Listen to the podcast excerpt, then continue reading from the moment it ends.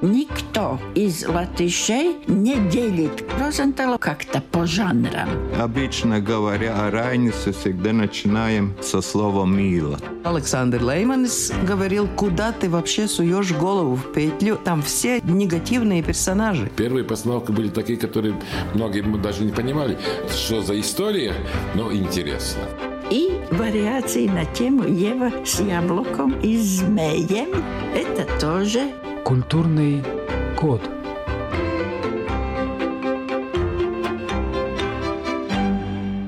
Я, Рита Болотская, переехала в Латвию недавно, изучаю культуру своей новой родины и делюсь открытиями с вами в этой передаче.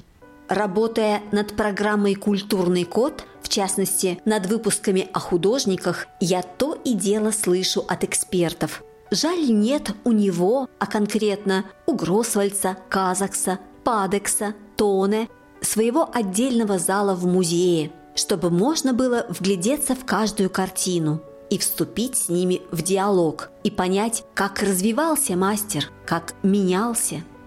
У замечательного латышского художника Гедерца Элиаса есть несколько собственных больших залов, да и вообще целый музей – носящий его имя. Речь о Елговском музее истории и искусства имени Гедерца Элиаса. Вышло так, что после смерти художника в 1975 году все его огромное творческое наследие было передано сюда. Это беспрецедентный случай в Латвии.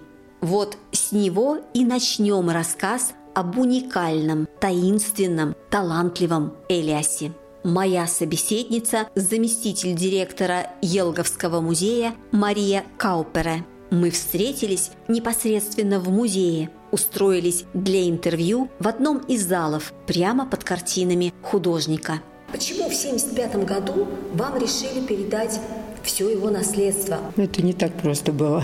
И в 1975 году мы ничего не получили в музей. С 75 по 83 год длилась такая история, даже там роман можно написать, как проходили переговоры между наследниками Швеции мы должны помнить, что это советское время, и это не так просто все было. Но наследница, сестра Майя, жила в Швеции, и она по наследству должна была получить все, что было у художника.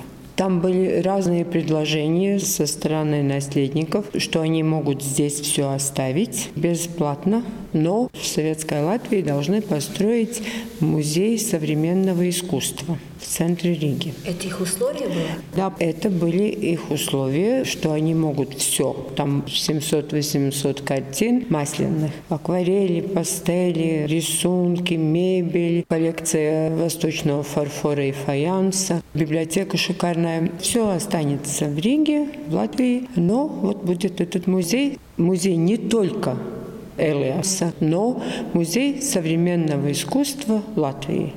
Ну, конечно, никто на такое не пошел. Все закончилось тем, что заплатили наследникам, все осталось здесь. И только через 8 лет, в 1983 году, 23 июня, музей получил то, что осталось после смерти художника. И при том, вот как раз с этим летом, ну осенью, можно сказать, в бумагах, в документах племянницы Элиаса нашлась такая папка, где мы можем увидеть, за какие деньги было оценено все наследство Элиаса и сколько заплатили родственникам, сестре. Но это вообще жутко смотреть, потому что, например, акварели Элиаса с 1 рубля до 10 рублей оценены, а рисунки могут быть и меньше. Картины очень хорошие, дорогие, они там стоят 200 рублей,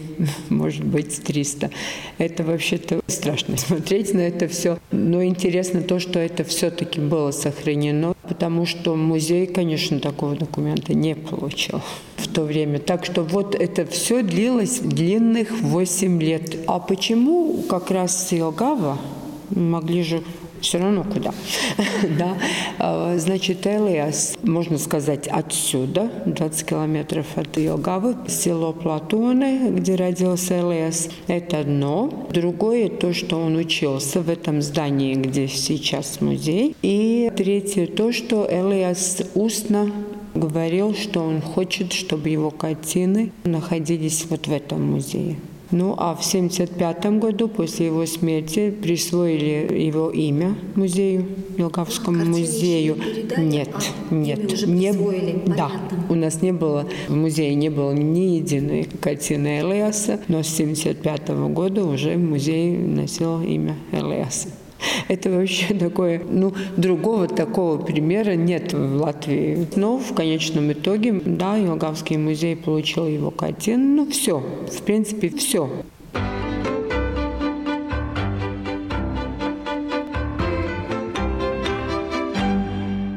Итак, родился Гедерц Элиас в 1887 году в Платонской волости – на хуторе Зилиани в семье зажиточных образованных крестьян. Был одним из четырех детей, причем все они получили начальное и среднее образование в Елгаве, тогдашней Митаве, а затем учились в Европе.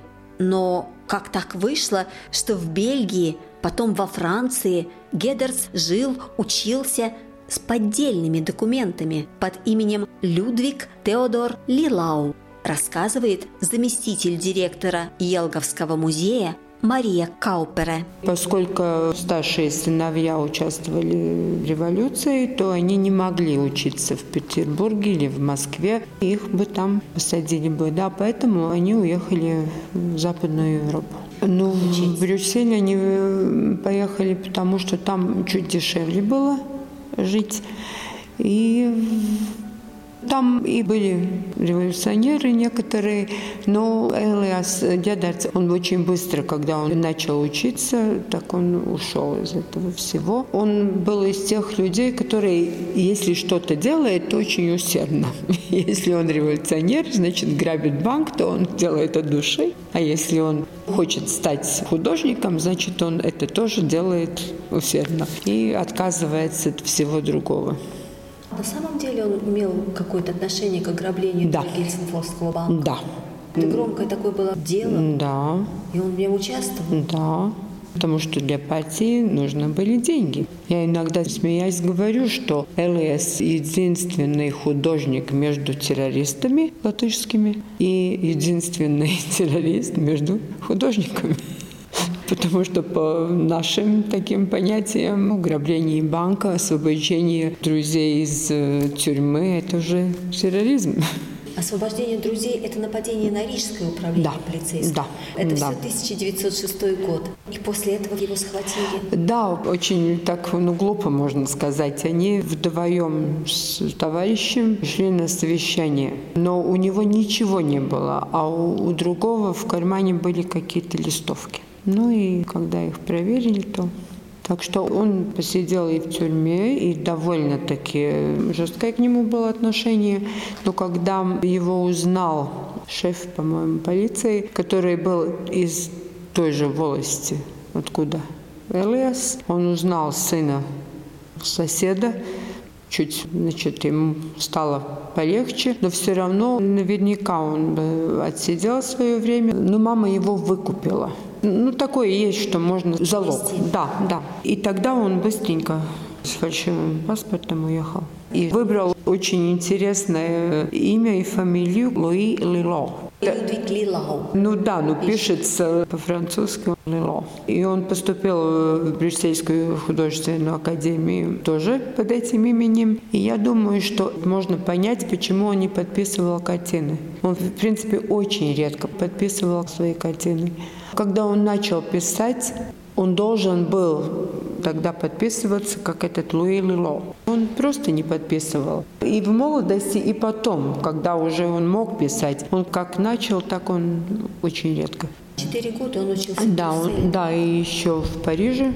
Да, и в Париже потом. Ну, общем, год, в принципе, год, да. И, конечно, он знал всю современную живопись. Интересно то, что Элиас попробовал все современные стили в искусстве, потому что ему это было интересно. И он не остался ни в одном. Он и пуантилизм попробовал, и фавизм, и кубизм. Это все мы видим, да. Ну, а потом он уже постепенно стал реалистом.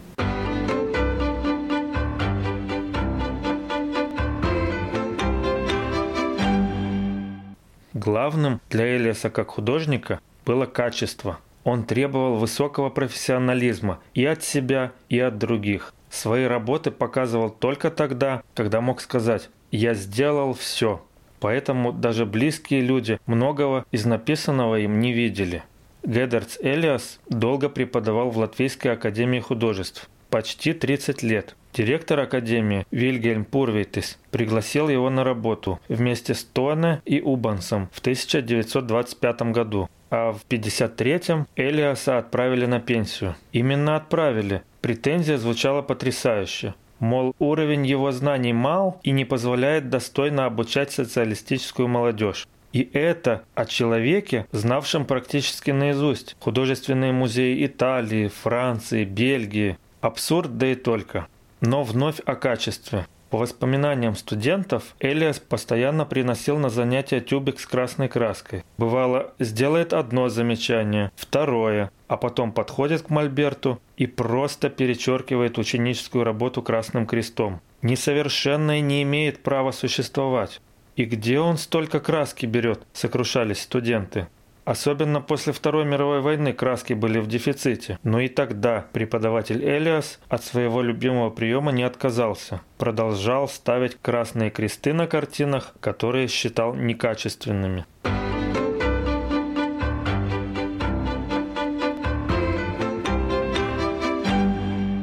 Когда началась Первая мировая война, Элиас вернулся в Латвию. Помогал родителям эвакуировать вещи с хутора перед тем, как туда пришла линия фронта. Потом помогал восстанавливать сильно пострадавший дом.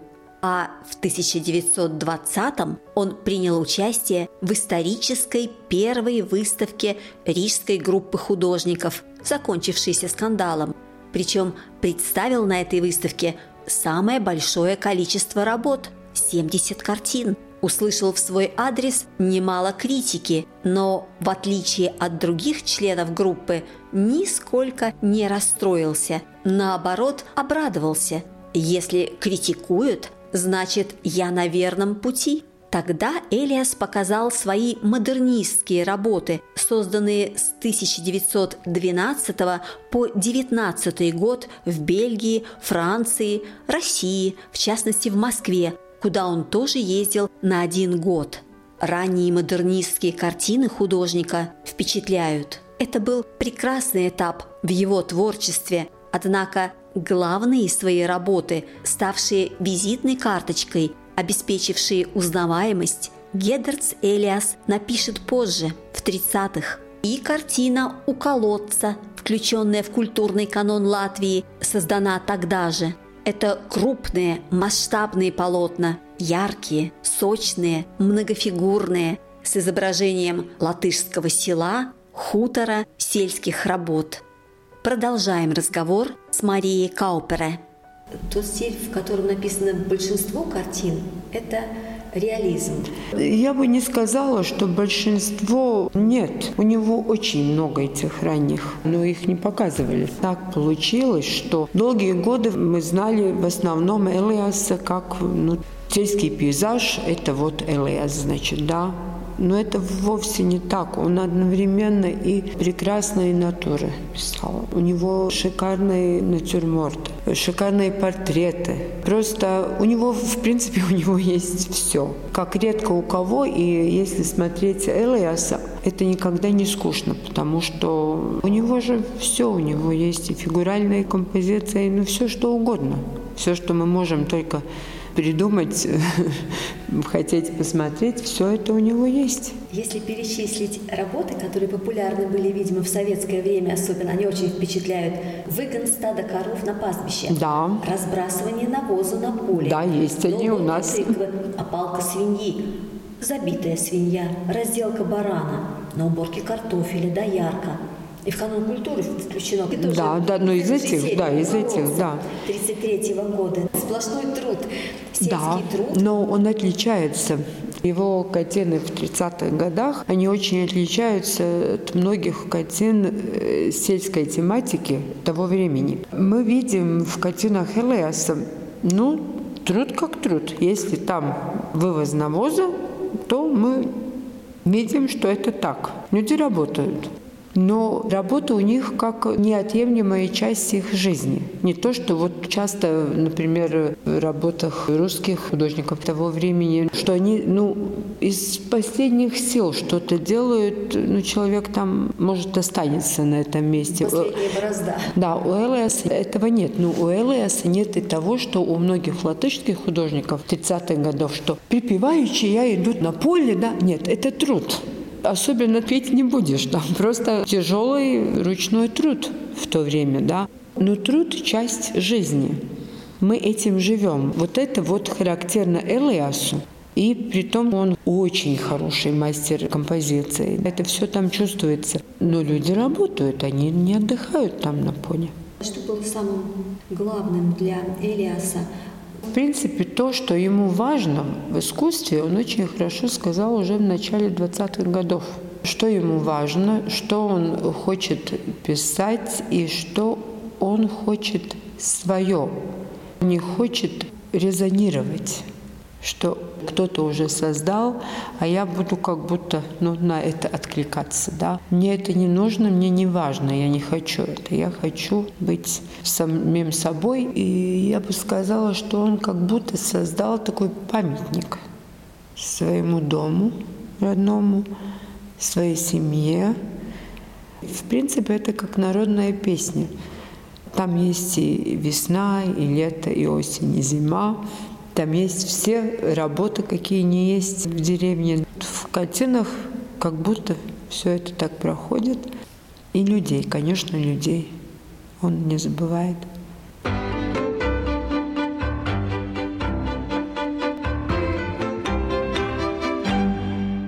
Главной поддержкой и опорой для Гедерца Элиаса всегда была семья. Отец Янис, мама Карлина, сестра Майя, братья Кристопс и Юрис. Они старались держаться вместе всю жизнь. Родители, хоть и образованные, но далекие от искусства люди, не мешали детям идти своим путем. В результате Кристопс и Майя стали искусствоведами, Гедерц – художником. Родители успешно хозяйствовали, поэтому средств для оплаты учебы как в Латвии, так и в Европе хватало. Но что самое замечательное, дети, скажем так, переместившиеся в иные слои общества, не утратили уважения, почтения к родителям. Тот же Гедерц на вопросы отца или матери о нюансах живописи отвечал настолько подробно и охотно, что сыновьи письма напоминали рефераты. Когда Майя вышла замуж за политического деятеля, на хуторе Зиланы перебывал в гостях весь латвийский дипломатический корпус. Кристопс привозил в отчий дом актеров и писателей, Гедерц – художников. Сохранилось немало восторженных воспоминаний о Зилане. «Вот так деревня», – писали гости. «Все в доме говорят по-французски, играют на рояле и ценят хорошую литературу. При этом белоручек в семье не было. Если требовалось, все вместе с работниками выходили в поле.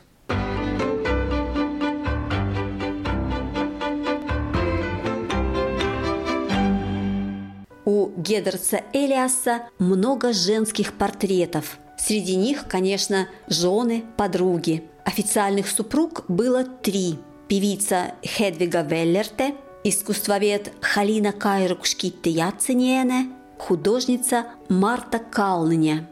Долгое время считалось, что детей у него не было. Однако в 2012 году, после публикации архивов Элиаса, переданных частным лицом, стало известно, что это не так. Карья Кринделе, многолетняя подруга художника, родила от него сына Гедерца. Произошло это в 1924 году. Правда, незадолго до того Карья решила переехать в Америку. Там они с ребенком и жили.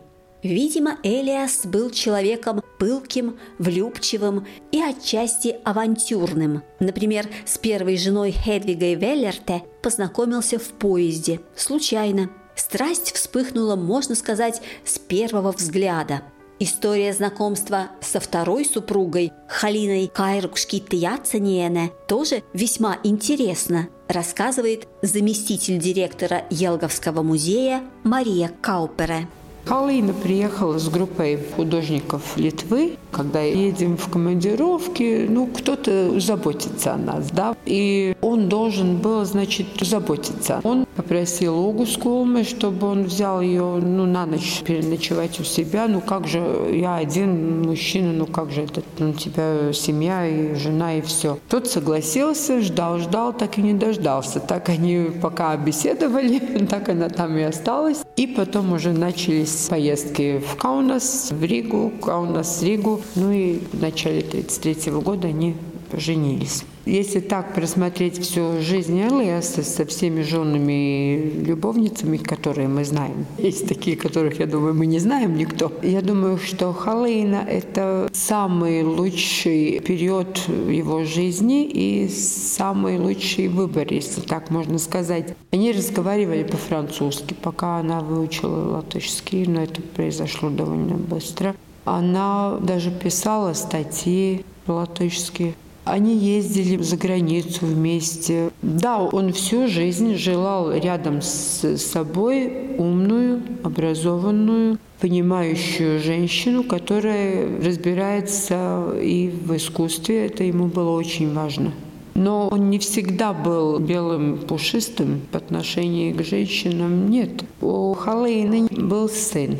Он никогда с ними вместе не жил. Он гостил. Дядя да, заботился, что вот надо купить ему то или то, но он здесь вместе не жил. Да, она часто уезжала, поэтому к сыну, к маме.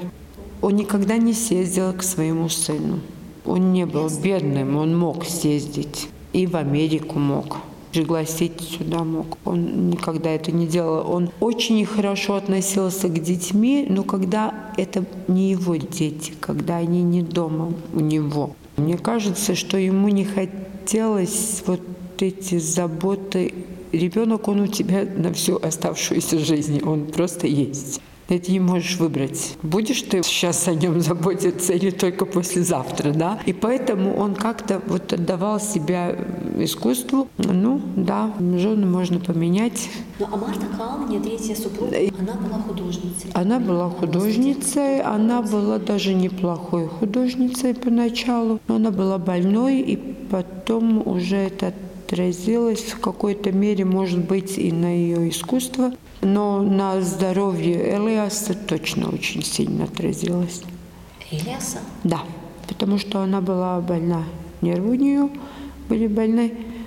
Она принимала лекарства такие сильные. И по ночам он не спал. Это было тяжелое время. Она однажды там зажгла квартиру, там Потом он боялся, что картины могут сгореть. Ну, трудно сказать. Так она очень заботилась о нем. Да? Она и заботилась о матери, когда она жила там у них. Несмотря на то, что она значительно моложе да. умерла. Она раньше, он последние лет 14-15, получается, один. Ну, она 58-м, 15 лет. Ой, нет, да, больше, 17, больше, 17, 17 да. Мама умерла в 56-м, а Марта в 58-м году.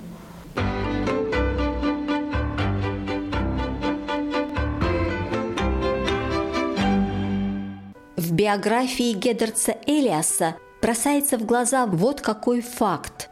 В 1936 году награжден Латвийским орденом трех звезд, а в 1962 удостоен звания «Народный художник Латвийской ССР». Выходит, мог приспособиться к любому режиму, благополучно устроиться в любых обстоятельствах.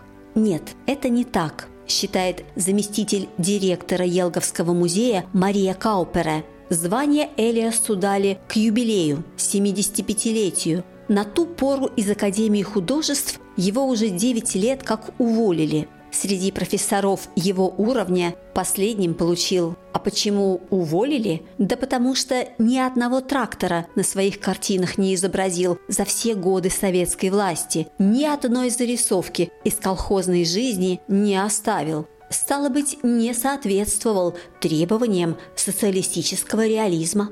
И еще очень важный момент. Сестра художника Майя после Второй мировой эмигрировала, а мать Элиаса, Карлине, в марте 49-го сослали в Сибирь. Ей было тогда 83 года. Отец умер еще в середине 30-х, но мама вместе с сыном Юрисом продолжала жить в Зелиани, стала одной из многих тысяч жертв операции «Прибой». Брата Кристопса тоже выслали.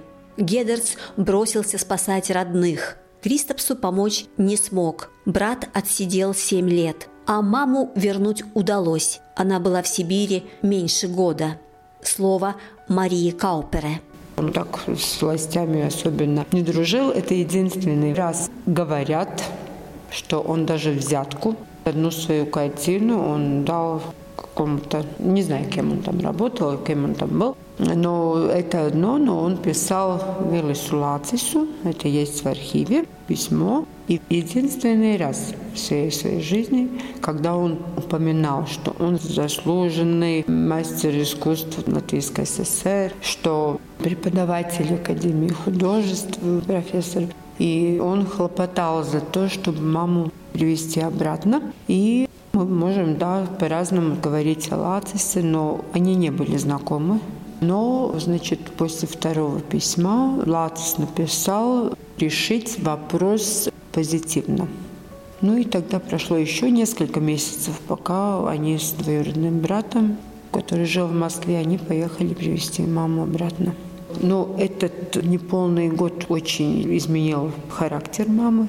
Конечно, и здоровье не лучше стало. Мама до конца дней жила в Зелине потом? Нет. После ссылки же нельзя было возвращаться туда. А где же она была? Она у дяда-то в Риге жила. И Юрис там жил. Его не сослали, потому что он в тот день был в Риге. Его не было там, в Зейландах. И потом он уже больше туда не поехал. Элиас был широко известен в советское время? В Латвии? В Латвии, да. Ну, достаточно. Он не дружил с властью, но он и не так, ну, я не могу сказать, что он где-то что-то писал, сопротивлялся. Но он мог бы сестре, когда она приехала сюда в гости, он мог бы что-то сказать. Единственное, что он сказал, я никогда к вам не приеду, я не хочу получать визу, я не хочу ездить к вам и потом отчитываться, с кем я встречался, с кем я разговаривал и о чем. Я не поеду. Я привык ездить так, как я хочу и куда я хочу, а теперь я не поеду. Это единственное, да. Но, тем не менее, он, например, посылал посылочки своим студентам, некоторым, которые были сосланы, да. Это, это довольно рискованно даже для профессора академии, но он это делал. Как он жил последние годы? Он пастели много пишет. Ну, вторая половина 50-х годов, начало 60-х, когда он едет каждый день в Юрмалу гулять. Каждый день? Каждый день они с Юрисом, да, ездили на электричке. И там вот тут он пишет эти пастели. Там такие колоритные, ну, наброски они, конечно, не, не такие выставочные работы. Или там мама с ребенком интересно, или, например, офицер какой-нибудь заснул, шапка так уже упала, или там кто-то заснул с газетой в руках. Он так совсем от этого не отошел. Сейчас на хуторе Зилиани мемориальный дом семьи Элиасов. Музеем его не назовешь, но интересные мероприятия порой проводятся.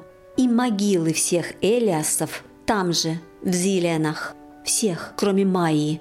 Янис, Карлине, Кристопс, Юрис, Гедерц обрели вечный покой в том месте, которое больше всего любили.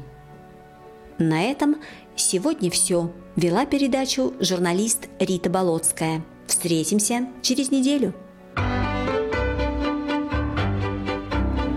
Культурный код.